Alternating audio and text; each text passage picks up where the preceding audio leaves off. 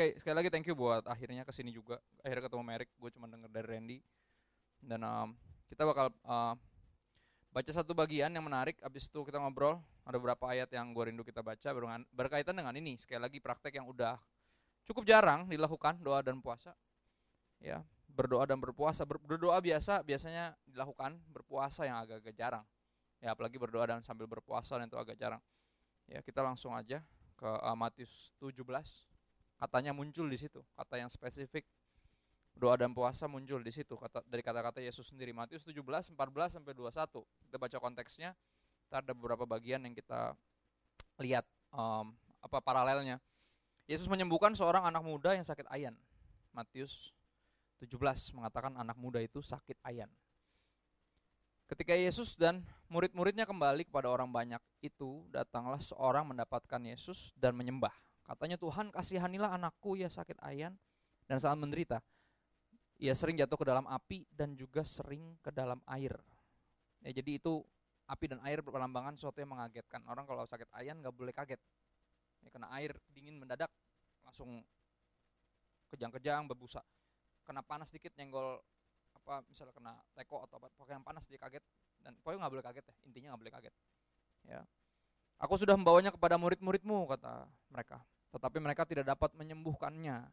Ya, soalnya mereka berpikir murid-muridnya yang bisa nyembuhin orang ini. Dia berpikir dia ya manusia sering punya kesalahan pemikiran bahwa ada manusia lain yang bisa nyembuhin orang sesama manusia. Dan itu itu suatu kenyataan yang bahkan sering kali pendeta-pendeta dengan karunia kesembuhan juga berpikir dia yang nyembuhin. Nah, itu yang paling aneh. Kenapa? Karena mereka berpikir demikian. Orang-orang yang lihat selalu berpikir, oh kalau didoain sama dia bisa sembuh nih. Makanya contoh-contoh sederhananya misalnya gini, hadirilah KKR eh, kesembuhan, ya kan? Akan dilayani oleh hambanya dan hambanya pun berpikir ya orang lain pasti berpikir oh kalau doain sama dia berarti sembuh nih. Lebih sakti nih dia nih dibanding yang lain. Ya kan? Itu kan apa? Bukan false advertising itu advertising emang yang ditaruh. Seorang gara-gara dia yang melayani karena punya karunia kesembuhan itu orang bisa sembuh gara-gara doain sama dia. Nah pandangan itu jadi ngaco dia, dia berpikir gini murid-murid itu udah doain tapi nggak ada yang bisa nyembuhin. Katanya nah emang nggak bisa. Gue ya dalam hati kata Yesus kayak ya emang emang mereka yang bisa nyembuhin gitu? Cuman Tuhan yang bisa.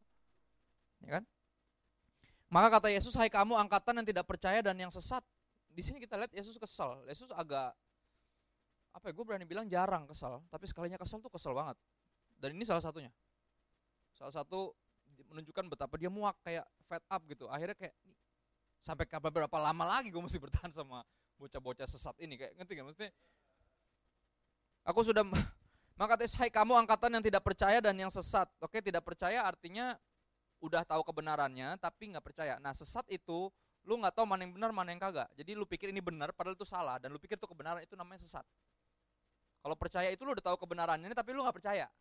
You simply don't ah apaan sih gitu. Tapi kalau sesat lu pikir itu kebenaran padahal itu bukan. Ya. Berapa lama lagi aku harus tinggal di antara kamu? Gila, sampai segitunya dia kesal. Berapa lama lagi aku harus sabar terhadap kamu? Bawa anak itu kemari dia bilang. Dengan keras Yesus menegur dia lalu keluarlah setan itu daripadanya dan anak itu pun sembuh seketika itu juga. Jadi itu bukan ayan tapi kerasukan. Cuman nggak bisa bedain. Ya kan? Nggak bisa bedain. Kemudian murid-murid Yesus datang dan ketika mereka sendirian dengan dia, bertanyalah mereka. Mereka nggak mau nanya depan umum, malu dong. Orang nggak berhasil nyembuhin kemarin. Murid tapi nggak tahu apa-apa seolah nggak tahu dan nggak percaya yang gurunya percaya dan yang gurunya tahu. Soalnya mereka bergerak. Mereka mereka diam-diam dulu. Pas sudah tersembunyi baru nanya. Ya baru nanya karena malu. Mengapa kami tidak dapat mengusir setan itu? Mereka bertanya. Ia berkata kepada mereka karena kamu kurang percaya. Sebab aku berkata kepadamu sesungguhnya sekiranya kamu mempunyai iman sebesar biji sesawi aja kamu dapat berkata kepada gunung ini pindah. Dari tempat ini ke sana maka gunung ini akan pindah. Dan takkan ada yang mustahil bagimu. Ini kata-kata ini menarik Berbicara biji sesawi, ini bicara bukan seberapa besar iman lo, tapi lu punya atau enggak. Lebih ke situ. Makanya biji sawi itu kan kecil banget. Ini bukan gede atau kecil. Tapi ada apa enggak? Ngerti nggak maksudnya? Ya karena nampaknya sedikit ketidakpercayaan adalah sebenarnya sepenuhnya ketidakpercayaan. Jadi nggak bisa kayak lu percaya tapi agak kurang. Enggak, lu percaya apa enggak? Pilihannya cuma itu doang. Cuma dua. Percaya enggak? Gitu loh. Kalau percaya ya percaya, kalau enggak ya enggak nggak bisa ada persenan ya gue 60% percaya nggak bisa karena ini bukan masalah gede kecil persenan percaya tapi ada nggak Ada nggak iman? Ada nggak percaya? Dari bawah ya? Keren banget. Untung nggak radio dangdut yang bocor. Karena suka kayak gitu. Gue kalau pas lagi retret kapan tiba-tiba di, di amplinya keluar lagu radio dangdut bro. Gue bilang, waduh ngakalinnya gimana akhirnya nggak pakai mic. Iya kalau nggak aneh sepanjang ngokotbah ada back sound lagu dangdut kan gimana gitu. Perhatiin lagi kata-katanya. Nah ini, ini kata-kata secara spesifik muncul. Jenis ini tidak dapat diusir kecuali dengan berdoa dan berpuasa. Nah ini yang mau kita gali. Maksudnya apaan sih? Jadi fungsinya berdoa dan berpuasa itu apa? Ya kan berdoa kalian udah pelajari dua, dua minggu doa Bapak kami. Itu doa yang Yesus ajarin walaupun yang lain ngetren doa Yabes. Tapi I don't care. Karena Yabes punya pergumulannya sendiri, Yabes punya kerinduannya sendiri, Kristo juga punya. Merik juga punya. Nanti maksud gue. Jadi doa Yabes ya sepowerful doa lu. Oh ya dong nggak bisa jadi patokan semua orang mesti doa Yabes. Semua orang mesti doa Bapak kami karena itu yang Yesus suruh. Whenever you pray, kapan pun lo berdoa pray like this. Bukan isinya, bukan mantra, tapi sikap hatinya. Semua poin kalau pelajari doa Bapak kami, poinnya semua tentang dia. Bukan tentang lo, sama sekali. Bahkan every single permintaan lo, fokusnya dia. Bukan lo. Itu intinya. Jadi apa kapan pun lo berdoa mentalnya harus kayak gitu. Bahwa dia Tuhan dan lu bukan. Itu mentalnya. Makanya kita berdoa. Kita berdoa bukan untuk mengingatkan Tuhan karena Tuhan gak pernah lupa. Come on man. Tuhan gak pernah lupa. Dan kita lagi gak ngingetin dia. Kita lagi ngingetin kita bahwa kita bukan Tuhan. Makanya kita berdoa. Ya kan orang yang berpikir dia nggak bisa ngatur semuanya, nggak butuh Tuhan, dia pikir dia Tuhan. Makanya nggak berdoa. Kita berdoa karena kita tahu kita butuh Dia dan kita nggak bisa apa-apa di luar dari Dia. Ya, yeah, we pray to re to remind ourselves that we are not God bukan untuk mengingatkan Tuhan karena Tuhan nggak pernah lupa. Ya. Tapi ini doa puasa nih maksudnya apa? Di sini intinya murid-murid nggak bisa bedain. Ya kalau kita mental dikit ke uh, Lukas 9. Lukas 9 ingat ini Matius bukan tabib, Lukas tapi tabib. Lukas jadi dokter kalau zaman sekarang pendekatan dia pasti medis. Ya detail karena dia dokter. Ya, di sini Matius nulis dibilang ini orang sakit ayan. Tapi pada kenyataannya dia kerasukan. Dan Lukas menarik, eh, Lukas 9 ayat 37 sampai 43, coba lihat.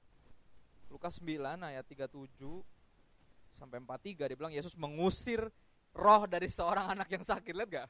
Bahkan tabib tahu persis, ini bukan ayan. Ini setan ini. Lihat gak? Ya, cuman problem murid-murid adalah mereka nggak bisa sembuhin, dibilang kurang percaya. Lebih tepatnya kurang percaya apa? Bukan kurang percaya ini orang bisa sembuh, tapi kurang percaya bahwa roh yang ada dalam mereka lebih besar daripada roh jahat itu. Mereka bahkan nggak ngeh itu sakit, itu roh. Didoain apa? Doa kesembuhan pasti. Bukan dosa doa pengusiran setan, mereka nggak bisa bedain. Lukas aja nggak itu itu itu mah kerasukan bukan bukan ini. Cuman Lukas bedanya apa? Dia nulisnya curang belakangan. Dia kan investigasi tuh. Dia kan didanain sama satu orang namanya um, Theophilus. Ya kan orang yang sebenarnya bukan orang percaya tapi pengen percaya. Dia bilang ya udah lu lu lakuin penyelidikan deh, selidikin siapa Yesus from A to Z. Ke mana pun dia pergi melakukan apa pun lu selidikin deh. Ini gue danain. Dokter dia pendekatannya medis detail. Akhirnya menyadari bahwa oh ini dia nih, ini dia orang yang yang dikira sakit padahal kerasukan. Ya kan dia nulisnya belakangan enak. Kan selalu udah, udah tahu kesalahan dari yang lain gitu, murid-murid yang lain karena Lukas pun bukan salah satu dari murid kan in the end of day. Ya. Ayat 41 dari Lukas 9, Hai kamu angkatan yang tidak percaya dan yang sesat, berapa lama lagi aku harus tinggal di antara kamu dan sabar terhadap kamu? Amarah yang tadi gue cuma ingetin doang biar ketidakpercayaan ini sebenarnya bikin dia kesel. Ya. Kadang gue juga suka bingung sama orang, kenapa nggak percaya sama Tuhan? Seolah ada lagi yang bisa lo percaya selain Tuhan. Ngerti gak maksudnya? Come on, gak ada yang lebih powerful dari dia, gak ada yang lebih all knowing daripada dia. Gak ada yang lebih penuh belas kasih daripada dia, gak ada yang lebih setia dari dia nggak ada yang lebih mengasihi dari, lebih daripada dia mengasihi lu. Pertanyaannya kenapa lu nggak percaya sama dia? Ada orang bilang kayak gitu, kepahitan sama Tuhan dia minta sesuatu nggak dikasih. Oke, terus dia bilang, ya udah gue gue mau tinggalin Tuhan. Dia bilang, ngancem-ngancemnya gitu terus tuh nggak lo? Ah orang Kristen nggak ada yang bantuin ngomong kasih nggak pernah. Ya udah gue mau tinggalin Tuhan, gue nggak mau pelayanan lagi. Gue bilang, oke, okay, lu mau tinggalin Tuhan, oke, okay, ya, lu mau ke mana? Gue gituin aja langsung. Gue nggak mau ke bawah alibi-alibi klasik, putar-putar, bikin gue baper mancing-mancing gue, gue gak mau, gue langsung tembak. Oke, lu mau mau pergi dari Tuhan, mau tinggalnya Yesus, terus lu mau ke mana? Gue tanya. Ya, ya, ya, ya apa? Nggak jelas kan? Mau ke mana? Gue tanya. Ya nggak tahu. Ya udah, ngapain? Nggak jelas juga kayak orang gini, kayak orang udah muak sama kerjaannya, terus keluar padahal belum dapat kerjaan baru tuh lo. Ngerti nggak maksudnya? Nggak jelas kan? Habis itu ngapain? Ya kan? Kecuali udah ada kerjaan baru, udah ada tawaran dong. Lu udah muak, capek, tapi lu nggak nyari, akhirnya lu bingung. Terus lu mau berhenti kerjaan, mau ngapain? Ya, iya, iya, iya, nggak jelas, ya kan? Makanya kalau kalau dipancing-pancing sama orang yang kepahitan sama Tuhan atau mau ninggalin Tuhan, gak usah kepancing, biasa aja. Karena dia nggak tahu yang dia bilang. Sekali lagi lu mau ke mana? Kalau lu mau tinggalin Tuhan, lu mau lari dari dia, lu mau ke mana? Satu lu nggak bakal pernah bisa lari dari dia, dia ada di mana-mana. Come on, cut it off, nyerah aja lah. Lu mau ke mana sih? Ya kan? Gua lari ke gunung, lu ada di situ. Ya kan? Gue turun ke lembah, lu ada di situ. Gue bikin tempat tidur gue di neraka, bahkan lu ada di situ. Daud pun ngomong gitu kan? Ya kan lagu bilang gitu, ke mana aku dapat pergi menjauhi rohmu. Aku berlari mendaki ke langit, kau ada di sana. Mau ke mana? Satu lo nggak bisa lari, itu percuma. Yang kedua lo mau ke mana lagi kalau nggak ke dia? Emang ada yang bisa lebih diandalin dari dia? Oke dia sampai kesel banget karena sekali lagi sedikit banyak ketidakpercayaan kita nyebelin buat dia. Karena itu kenyataannya, dia bilang lo mau ke mana lagi emang? Kita lihat satu lagi paralelnya Markus 9. Markus 9 21 sampai 24 gue baca ini cepat biar nanti perenungan belakangnya bisa lebih panjang. Karena ini sekali lagi kita ngomongin doa dan puasa. Jenis yang kayak gini nggak bisa diusir kecuali dengan berdoa dan berpuasa. Gue ingetin lagi Matius tadi Matius 17 Markus 9 21 sampai 24 lalu Yesus bertanya kepada ayah anak itu sudah berapa lama ia mengalami ini ya jawabnya sejak masa kecilnya dari kecil dan sering kali roh itu menyeretnya ke dalam api ataupun ke dalam air untuk membinasakannya. Kasihan banget. Lu bayangin lu kerasukan dari kecil, gila gak? Sebab itu jika engkau dapat berbuat sesuatu, tolonglah kami dan kasihanilah kami. Kasihan banget orang. Jawab Yesus kepadanya, jika engkau dapat. Maksudnya gimana ya? Ya kan? Beberapa orang mendekati Tuhan karena mungkin nggak tahu atau nggak percaya Soalnya Tuhan gak penuh kuasa. Kalau Tuhan lo ada, kalau Tuhan kalau emang lo ada, coba. Kayak gitu kan suka gitu kan, suka nantang-nantangin kan. Kita kan gitu, karena nggak bisa lihat Tuhan jadi berpikir dia nggak ada. Padahal sampai ini, sampai hari ini kita menghirup nafas yang nggak bisa kita lihat. Kita selalu berpikir karena nggak kelihatan artinya nggak ada. Oh ya? Sampai sekarang suara nggak bisa lo lihat, tapi lo dengar kan? Nyampe juga tuh. Kalau emang lo baik, suka gitu kan, manusia suka ngancam-ngancam kalau kalau emang lo Tuhan kalau emang lo ada apa. Tapi sekali lagi kalau emang itu murni karena hati yang rindu untuk percaya bukan cuman apa ya demo demo demo apa karena kesel gitu loh. Ada yang benar-benar pengen percaya dan Tuhan nggak segan untuk membuka dirinya untuk untuk dikenal. Karena emang dia rindu kita mengenal dia in the end of the day. Because this is not religion this is a relationship. Dia rindu kita sungguh mengenal dia kenal maka sayang sayang maka percaya percaya maka nyembah. Nggak bisa dihianati urutan itu kan tak kenal maka tak sayang tak sayang nggak mungkin percaya nggak percaya nggak bakal bisa nyembah. Mau dipaksa kayak apa juga. Emang kalau udah percaya gampang gak usah ada lagu gak usah lagi kebaktian kapan pun lu berdoa kapan pun lu menyanyi keputusan lu sendiri puasanya makanya puasa Kristen nggak ada yang wajib. Doa Kristen juga nggak ada yang wajib karena ini relationship this is not a religion. This is not do's and don'ts. This is not just mere rules jadi lu mesti tahu bahkan hukum Taurat pun ketika lu langgar, you're not just breaking God's law, you're breaking his heart. Karena itu isi hatinya. It's how much he love you. Makanya hukum Taurat itu dia berusaha ngelindungin lo. Hukum bukan untuk membatasi, tapi untuk pagar. Pagar bukan untuk membatasi, tapi untuk melindungi. Lu mesti tahu itu. Dan ucapan syukur kita akan kelihatan dan pengandalan kita akan Tuhan akan selalu kelihatan dari doa. Tapi ini spesifiknya tentang doa dan puasa. Ya. Jawab Yesus kepada jika engkau dapat, tidak ada yang mustahil bagi orang yang percaya. Segera ayah anak itu berteriak, aku percaya. Tolonglah aku yang tidak percaya. Jadi lu percaya apa enggak? Nah kita sering kayak gitu, itu itu gue banget pas gue baca. Gila, gue banget ini. Gue sering kali ngakuin percaya, tapi gue bilang tolong dong, gue nggak kata tolong jadi percaya apa kagak? Ya, tapi itu Tuhan. Dia tahu keterbatasan kita. Dia tahu betapa hati kita rindu percaya tapi otak kita terus menyangkali. Terus membatasi kita untuk percaya. Ya akhirnya nggak ada nggak ada kesinambungan antara itu dan kesinambungan antara itu antara otak dan hati hanya bisa diupayakan namanya dengan ini doa dan puasa. Ya doa dan puasa. Spesifiknya tentunya tentang puasa. Puasa itu maksudnya gimana sih kak? Ya, puasa makan kah? Puasa gadget kah? Puasa ngomong jorok kah? Puasa nonton bioskop kah? Puasa nongkrong kah? Atau puasa apa? Ya, ya tergantung konteksnya apa. Apa yang paling menggoda lo? Apa yang paling mengganggu lo untuk nggak rohani? Nah itu yang lo puasain. Sehingga lo bisa rohani. Karena ini all about it. The keys of the kingdom is Jesus. Apa pun yang menghalangi lo dari mengenal Yesus. Atau minimal nggak punya waktu untuk baca Alkitab atau mengenal Yesus. Cut it all off. Nah itu puasa buat lo. Berapa orang ada yang jago nggak makan, emang jarang makan juga karena desainer grafis, terlalu makannya telat. Ada yang gitu, ada yang kuat, ada yang nggak makan dikit langsung mah. Patokannya soalnya bukan masalah puasa makan atau enggak. Nah kalau lu ntar mati gara-gara puasa gimana? Ya kan ada orang yang makan terlambat dikit aja udah sakit mah, ngerti kan? Yang kayak gitu-gitu nggak cocok buat puasa makan. Karena ini bukan masalah itu apa ya yang paling bikin lo, yang paling membangkitkan kedagingan lo itu yang lo cut off in order to connect with him. Itu puasa esensinya itu itu. Dan buat apa untuk mencari kehendaknya? Kita masih bisa bedain anak. puasa sama doa puasa sama demo mogok makan. Kita harus bisa bedain itu. Ya kan? Karena berapa orang kayak gitu, gue puasain ah, ngapain? Ya gue lagi deketnya sama satu cewek ini. Terus kenapa lu puasain? Kenapa lu paksa Tuhan biar iyain gitu? Hah? Ada juga gini, lagi ada yang deket nih, dua orang yang ngedeketin gue gue bawa puasa. Nah iya lu bawa puasa lu tanya yang mana Tuhan?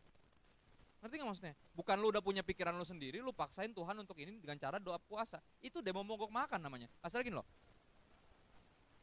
Tuhan gue maunya ini gak mau tahu. Ya? Gue gak mau makan kalau bukan ini. Itu itu demo mogok makan namanya. Gue gue ting, eh, uh, gue dulu kerja di Femina Group seberang seberangan sama si KPK KPK tuh dulu depan ada yang sering demo kan? Sering demo. Kita bisa lihat paketnya 2 juta paket 200 ribu 200 ribu pokoknya kelihatan ada rombongannya. Kayak eh eh lah Metro Mini cuma dua ini mah pakai nggak jelas ya kan? Atau kadang cuma sound system doang orang ngoceh satu orang doang gue bilang ah kurang duit. Kan? Tapi pernah ada pernah ada demo yang yang ekstrim ada demo yang ekstrim. Beberapa orang bikin tenda di depan.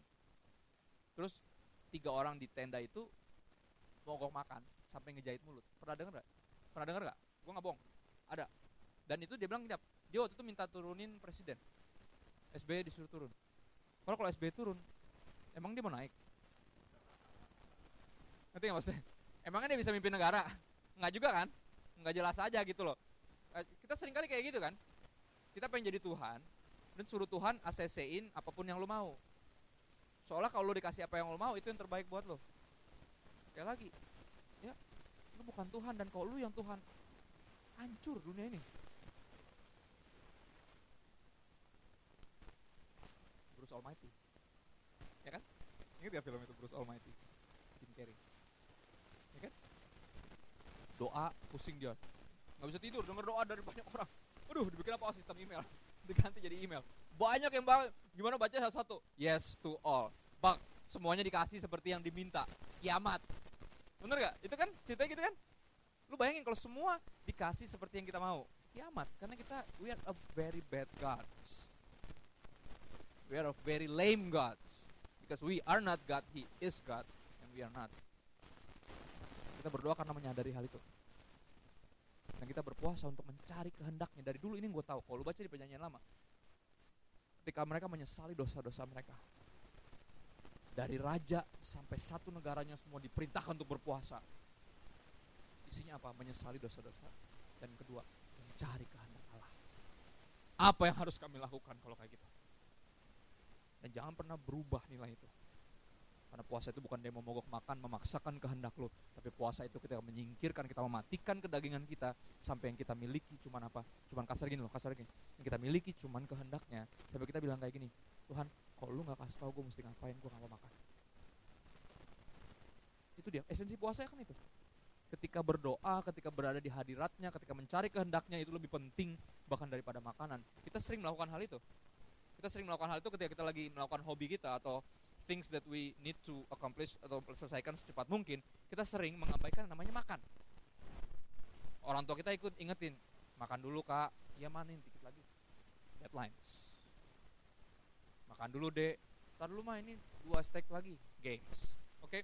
anything that we think it is important dan harus diselesaikan dulu. Sehingga makan itu jadi sesuatu yang udah nggak menarik Pertanyaannya, segitu rindukah lu mengenal atau tahu kehendak Tuhan? Sampai makanan atau anything yang menarik buat daging lu udah gak menarik lagi. Hanya karena lu mencari kehendak. Yesus berpuasa 40 hari sebelum mulai pelayanan. Hanya untuk memastikan calling.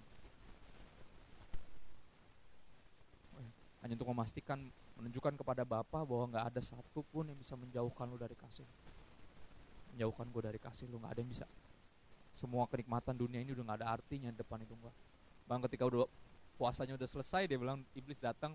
Ya puasa udah selesai artinya udah boleh makan. Ya. Lukas 4 Markus 4 puasanya udah kelar. Apa setelah waktu itu datanglah iblis baru mencobai dengan rubah batu jadi roti. Artinya apa? Udah boleh makan. Seringkali kita ribetnya di masalah boleh nggak boleh. Atau bisa nggak bisa. Gini kira-kira Yesus bisa nggak ubah batu jadi roti ya bisa lah setan jadi roti aja bisa kalau dia mau. Ya kan? Tapi ini bukan masalah bisa atau enggak. Dan masalah udah boleh apa belum. Bukan masalah boleh apa enggak bisa apa enggak tapi siapa yang dia tunduk kepadanya? Maka dia bilang apa? Oke walaupun ini udah udah waktu saatnya berbuka untuk padang gurun dan sekitarnya. Ya kan arti puasanya udah kelar. Kan itu kan lo kan? Udah mulai ada azan ada tulisan saatnya berbuka buat daerah Jakarta, Bodebek dan sekitar itu padang gurun dan sekitar karena dia berpuasa 40 hari. Udah saatnya berbuka, iblis datang menawarkan sesuatu yang udah boleh. Dan sesuatu yang jelas Yesus bisa lakukan. Ya, sekali lagi, gue tahu puasa kita kan nggak ada yang nggak ada yang wajib. Jadi lu sebenarnya bisa nggak melakukan itu dan boleh nggak melakukan itu karena itu nggak wajib. You don't have to, right? This is what interesting about Christianity we don't have to. We get to. Bukan dia yang butuh kita. Ya, dia dia bukan dia bukan pengen disembah. Dengerin gua. Gua nggak tahu abisnya ada ada seminar praise and worship, tapi mungkin kata-kata ini mungkin muncul, mudah-mudahan nggak muncul. Karena gini, dia nggak pengen disembah. Dia layak disembah. Bedain layak sama pengen. Ngerti maksudnya? Kasarnya gini, kalau dia layak disembah, lu nggak nyembah dia nggak ngaruh. Dia tetap Tuhan, ngerti maksudnya? Lu nggak percaya sama dia juga nggak ngaruh yang rugi lu. Dia mah nggak rugi. Dia tetap Tuhan. Ya jangan jadiin kayak film Clash of Titans kan? Dewa-dewanya butuh penyembahannya kalau nggak nggak jadi dewa. Cease to be gods kalau nggak ada worship.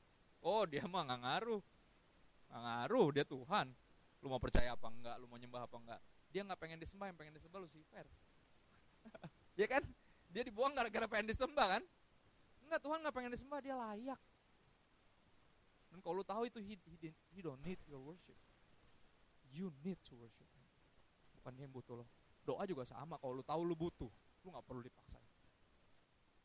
Kalau lu tahu lu butuh, kalau lu tahu lu nggak bisa tanpa dia, lu bukan siapa-siapa di luar dia, nggak bisa apa-apa tanpa dia. You will do this. Dan khususnya secara spesifik kita pengen tahu, ya, lu pengen gue ngapain? Dan itu kita berpuasa. Gue nggak tahu lu sering nggak dalam keadaan dalam pilihan yang membingungkan itu. Tapi ini pertanyaan bukan hanya ketika pilihan membingungkan itu datang, tapi seberapa lu sungguh menghargai dan merindukan untuk tahu kehendak Tuhan. Ada berapa ayat yang uh, kita gua rindu kita baca, habis itu I'm out, I'm out of your way. 1 Korintus 12, 10 sampai 11. 1 Korintus 12, 10 sampai 11, baru ntar Yakobus 4, 7 sampai 8, 4 ayat lagi. 1 Korintus 12 ayat 10 sampai 11 kepada yang seorang roh memberikan kuasa untuk mengadakan mujizat jadi nggak ke semua orang. Dan kepada yang lain ia memberikan karunia untuk bernubuat, nggak ke semua orang. Dan kepada yang lain lagi ia memberikan karunia untuk membedakan bermacam-macam roh dan ini dia yang dibutuhkan untuk membedakan ini orang sakit apa kerasukan. Nggak semua pendeta punya karunia ini. Ya. Nggak semua pendeta juga punya karunia kesembuhan. Gue berdoa buat berapa orang malah mati. Sembuh sih, nggak sakit lagi. Ya, hidup juga enggak emang. Dia setelah selesai dari dari lelahnya dunia ini. Nggak sembuh malah tewas. Apa gue punya gue punya karunia untuk mencabut nyawa atau nanti malaikat maut mungkin. Ya kan? Kepada yang seorang yang memberikan karunia untuk berkata-kata dengan bahasa roh berarti nggak ke semua orang. Dan kepada yang lain yang memberikan karunia untuk menafsirkan bahasa roh itu nggak ke semua orang. Ayat 11 tapi semuanya ini dikerjakan oleh roh yang satu dan yang sama. Perhatiin kata-kata ini yang memberikan karunia kepada tiap-tiap orang secara khusus seperti yang dikehendakinya. He is God, terserah dia. Tapi kita bisa minta. Cuma kalau nggak dikasih, nggak usah ngocol, nggak usah nyolot, nggak usah maksa, nggak usah sedih. Ya kan ada orang yang minta karunia bahasa roh karena apa? Tanda awal orang berba dipenuhi Roh Kudus adalah berbahasa roh kan? Apa pengakuan GBI? Kasihan yang nggak bisa kan? Udah berpuluh-puluh tahun nih Oma berdoa tiap doa 10 hari kan, rentetan itu kan. Pentakosta minta bahasa roh, minta bahasa roh nggak bisa-bisa. Sedih dia, apa apa Oma nggak punya Roh Kudus ya? Nggak mungkin lah Oma. Kalau Oma nggak punya Roh Kudus tuh anak-anak gimana pada jadi cinta Tuhan semua? Oma yang besarin dia. Hah? Tuh suami Oma gimana bisa bertobat dulu? Kalau bukan gara-gara Oma. Nggak mungkin. Karena patokannya bukan di situ kan tiap-tiap akan dikasih perbedaan itu. Jadi kita mesti tahu nggak semua kita punya karunia membedakan roh. Perhatiin. Tapi semua kita bisa berdoa dan berpuasa. Mencari tahu. What is this? What do you want? Kehendakmu kita punya. Ini ini privilege. Ini hak istimewa justru. Bukan kewajiban. Kalau lu tahu ini privilege, lu akan pakai. Selalu dalam setiap keputusan yang sulit, yang membingungkan, yang bikin lu jadi ah, ini apa itu, ini apa itu. Berdoa, berpuasa. Cari kehendaknya, bukan kehendak lu. Bukan cari yang nyaman, cari yang enak, cari yang dia mau. Ya, dua ayat terakhir. Yakobus 4 ayat 7 sampai 8.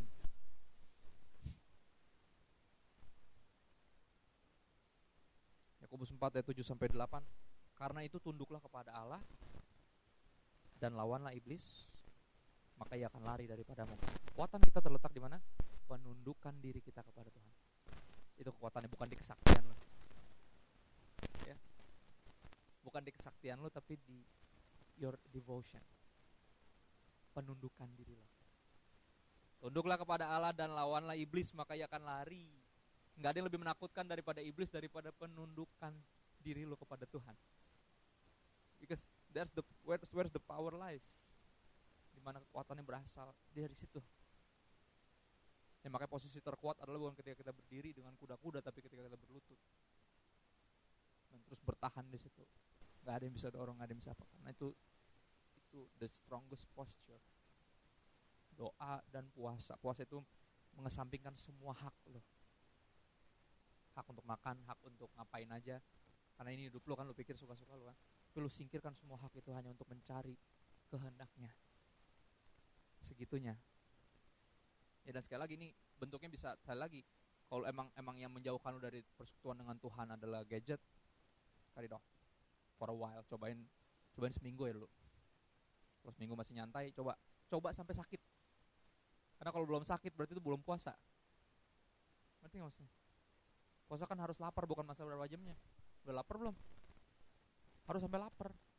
Karena artinya perlu tahu ketika udah sakit artinya dagingnya udah mulai dilukai dagingnya udah mulai dibunuh ketika daging dibunuh rohnya jadi lebih tajam. Dan itu sebenarnya fungsinya dia of the bukan kesaktian. Bahkan even not just a devotion. Ya ini penundukan diri kepada dia. Dan penundukan diri itu jadi kekuatan yang bikin iblis takut sama lo karena itu tunduklah kepada Allah dan lawanlah iblis. Lawan bicara sesuatu yang aktif. Ya lu ngelawan Iblis itu mesti dilawan soalnya. Tapi sering kali ada orang sosok ngelawan iblis, tapi dia sendiri nggak tunduk kepada Allah. Makanya murid-murid nggak bisa ngusir kan? Nggak bisa nyembuhin dan nggak bisa ngusir. Kenapa? Karena lu kurang percaya kata Yesus. Ya, kenapa? Yudas kan nggak percaya Yesus Tuhan. Lihat gak dari 12 ini? Salah satu paling nggak udah jelas nggak percaya Yesus Tuhan. Thomas lebih parah. Dia bilang kalau gua nggak masukin jari gue di, dia gila, ikut Yesus bisa nggak percaya. Banyak yang nggak percaya di situ. Kalau baca di Matius bahkan ketika Yesus sudah tinggal naik ke sorga aja, ya, some worship him and some doubted. It's crazy. Tapi nggak crazy kalau bayangin di gereja. Sorry, ini kenyataan yang gue akan bilang dengan jujur di sini. Some really trust in him and worship him. Some doubted. Or, or I can say, it is safe to say most. Sebagian besar meragukan. Makanya kelihatan dari posturnya. Pak. Ya guys, angkat tangan dong guys. Mbak Tuhan ya guys. Ngomong apa kek? Gak mau, ya gue pulang deh. Kayak kasihan kalau kan ngeliat WL suka kasihan gitu. Gue bilang kayak, gila sampai segininya kah orang-orang ini nggak mengenal Tuhannya sampai mesti digituin. Ya. apakah segininya mereka nggak mengenal Tuhan dan mengasihi Tuhan sampai kayaknya sampai mesti dipaksain untuk berdoa, untuk worship, untuk anything else.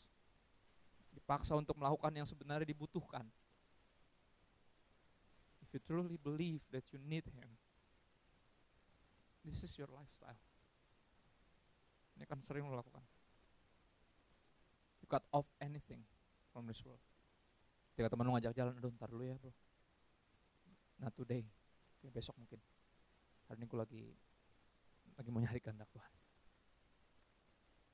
Ini ada macam-macam yang bisa lo kerjain, jak nonton, aduh ntar dulu nih belum selesai nih kita payung. Come on. This is not just strange thing, this is a Christian thing. Very Christian thing. Christian is strange. Di mata orang-orang yang binasa. Oh ya, sorry tuh saya. Bahkan Injil yang adalah kekuatan Allah jadi dipandang mereka lelucon.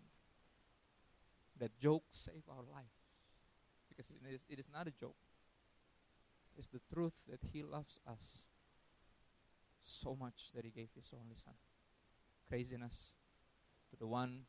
Ini kan Injil adalah aroma busuk bagi orang-orang yang binasa, tapi adalah sebuah kekuatan bagi kita yang diselamatkan sekali lagi. Kalau lu cuma berpikir nanti dicap so suci atau whatever, gue selalu bilang ini, lu mendingan dicap so suci sama manusia daripada dianggap so asik sama Tuhan. Mana? So asik, oh situ gaul, oke. Okay. Kalau Tuhan kayak gitu, terus dia bilang apa? Ya udah terserah deh. Ini kan bukankah itu yang paling kita takut dalam hidup ini? Kata-kata terserah keluar dari mulut Tuhan. ini yang gue tahu dari hubungan gue gue gue kenal istri gue kita, temenan 2 tahun pacaran 3 tahun merit udah hampir 8 tahun ini ini yang paling gue takut keluar dari mulutnya terserah paling takut karena artinya bukan terserah karena artinya gini bodoh amat itu artinya Come lu pengen Tuhan ngomong terserah ayo gua kalau gue sih nggak mau gue gak akan bilang Tuhan Gua yang ngomong terserah. Tuhan terserah, Tuhan maunya. Bukan dia yang ngomong. Gua yang ngomong. Dan itu dia, dua pos satu intinya itu. Lu yang ngomong sama Tuhan, Tuhan terserah Tuhan. Jadilah kehendakmu. Biar ini jadi lifestyle, bukan sesuatu yang wajib atau bahkan perlu gua ambil atau enggak atau ini sakti nggak ya kalau kali ini bukan sesuatu metode-metode apa jenis ini hanya bisa diusir dengan doa dan puasa itu bukan metode sebenarnya. Itu sikap hati untuk menunjukkan seberapa lu percaya sama Tuhan makanya dari tadi di keberatannya sampai berapa lama lagi gue mesti diangkatan yang sesat dan nggak jelas yang tidak percaya ini. Sampai segitunya ini masalah faith. This is the faith thing.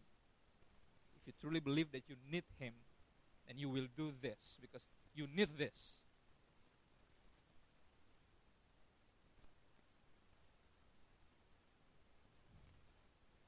ayat berikutnya 8 mendekatlah kepada Allah dan ia akan mendekat kepadamu. Kayak lagi, doa puasa itu mendekatkan kita kepada Tuhan. When, when, when, when we shut down the world, the voices of the world, just to hear Him speak. Kita tekan semua kedagingan, kecenderungan kita, kemanusiawian kita, just to to be more spiritual and Christian, just to bisa feel His presence.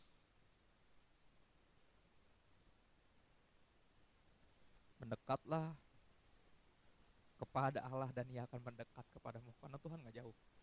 Tuhan cuma sejauh doa. Tuhan kita bukan cuma di sorga tapi tinggal di hati Roh Kudus lahirkanlah tanganmu hai kamu orang-orang berdosa sucikanlah hatimu hai kamu yang mendua hati artinya apa percaya tapi nggak percaya mendua Orang yang mendua hati nggak akan pernah tenang dalam hidupnya. Dengerin gue. Ketenangan kita berasal dari kita meyakinkan diri kita bahwa nggak ada Tuhan yang lain. Hanya kau milikku di sorga. Tiada yang kau ingin di bumi. Ketika itu lu peroleh ketenangan. Come to me. Semua yang letih lesu dan berberat akan memberikan kelegaan kepadamu and your soul will find rest. You will know that I am the Jesus is. If you need untuk ambil doa dan puasa, ambil. Lakukan itu. Kalau lu bisa diet, makan makanan karbo, latih diri lu makan sayur dan makan yang rebus-rebusan hanya karena takut kena diabetes. Kalau lu bisa mendisiplinkan badan lo, disiplinkan kali ini buat tujuan ilahi, bukan cuma buat diet. Karena puasa sekali lagi, ada orang yang puasa sambil-sambil tuh lo. Ya lumayan lah sambil diet hitung-hitung lah gitu. Sedih banget Tuhan digituin. Nah, kita puasa bukan buat diet, bukan buat kesehatan. Bukan buat bukan buat apa ya? Bukan buat kita lebih terlihat rohani atau whatever, tapi for truly untuk mendekat kepadanya. Karena terlalu banyak yang sering kali menjauhkan kita dari dia. And, dan yang itu mesti di cut off. Dan lo ambil dan itu, itu disiplin lo sendiri. Disiplin lo sendiri. Nah, kata-kata Yesus menarik, dia bilang ini manusia nggak hidup dari roti doang. Tapi dari setiap firman yang keluar dari mulut Tuhan, dia bilang ini, gue mending gak makan. Daripada makan sebelum dia suruh. Gila gak? Itu Yesus tuh. Maka tadi kata Merek, Yesus bukan cuma nyuruh, tapi mencontohkannya. 40 days, just to make sure of his own calling. Yang udah jelas gue yakin dia pasti, gini, Yesus mesti begitu. Sebenarnya gak perlu. Dia Tuhan. Ini yang menarik, Yesus gak perlu berdoa. Ini yang gue tahu. Lu mau tahu kenapa dia berdoa? Karena dia pengen kita berdoa. Because we need to pray. Ingat gak? Gue balik ke to the garden, oke? Okay? 6 hari lamanya dia nyiptain alam semesta. Hari ketujuh dia ngapain? Tuhan ngapain hari ketujuh? Istirahat, come on. Dia bisa capek emang. Come on, think about it. Limitless. Nggak mungkin bisa capek. Tapi kenapa dia puasa? Kenapa dia istirahat? Kenapa? Karena dia pengen kita istirahat. Because we need it. Ngerti gak? Dia bapak yang kalau punya anak, anaknya pasti ikut. Come on. Yesus nggak butuh sebenarnya melakukan semua itu, tapi dia melakukannya kenapa? Karena we need it. Roh penurut tapi daging lemah. Karena itu apa? Berjaga-jagalah dalam doa. Supaya engkau tidak jatuh ke dalam pencobaan.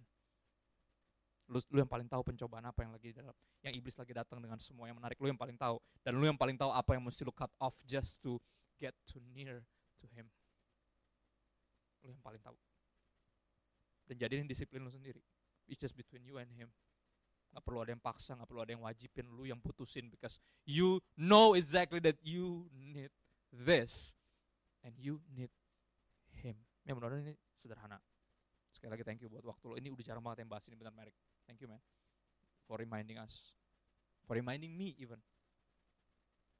Untuk punya banyak yang gue singkirin untuk get rid of all of those movies and music and books and just to be together alone with God. Ya, menurut ini, menurut ini sederhana, cukup sederhana buat lo. Ya, ya, thank you sekali lagi. Um, musik main lagu sedih? Enggak usah deh, gue udah sedih duluan dari tadi. Thank you, thank you, thank you, thank you. God bless, God bless, thank you.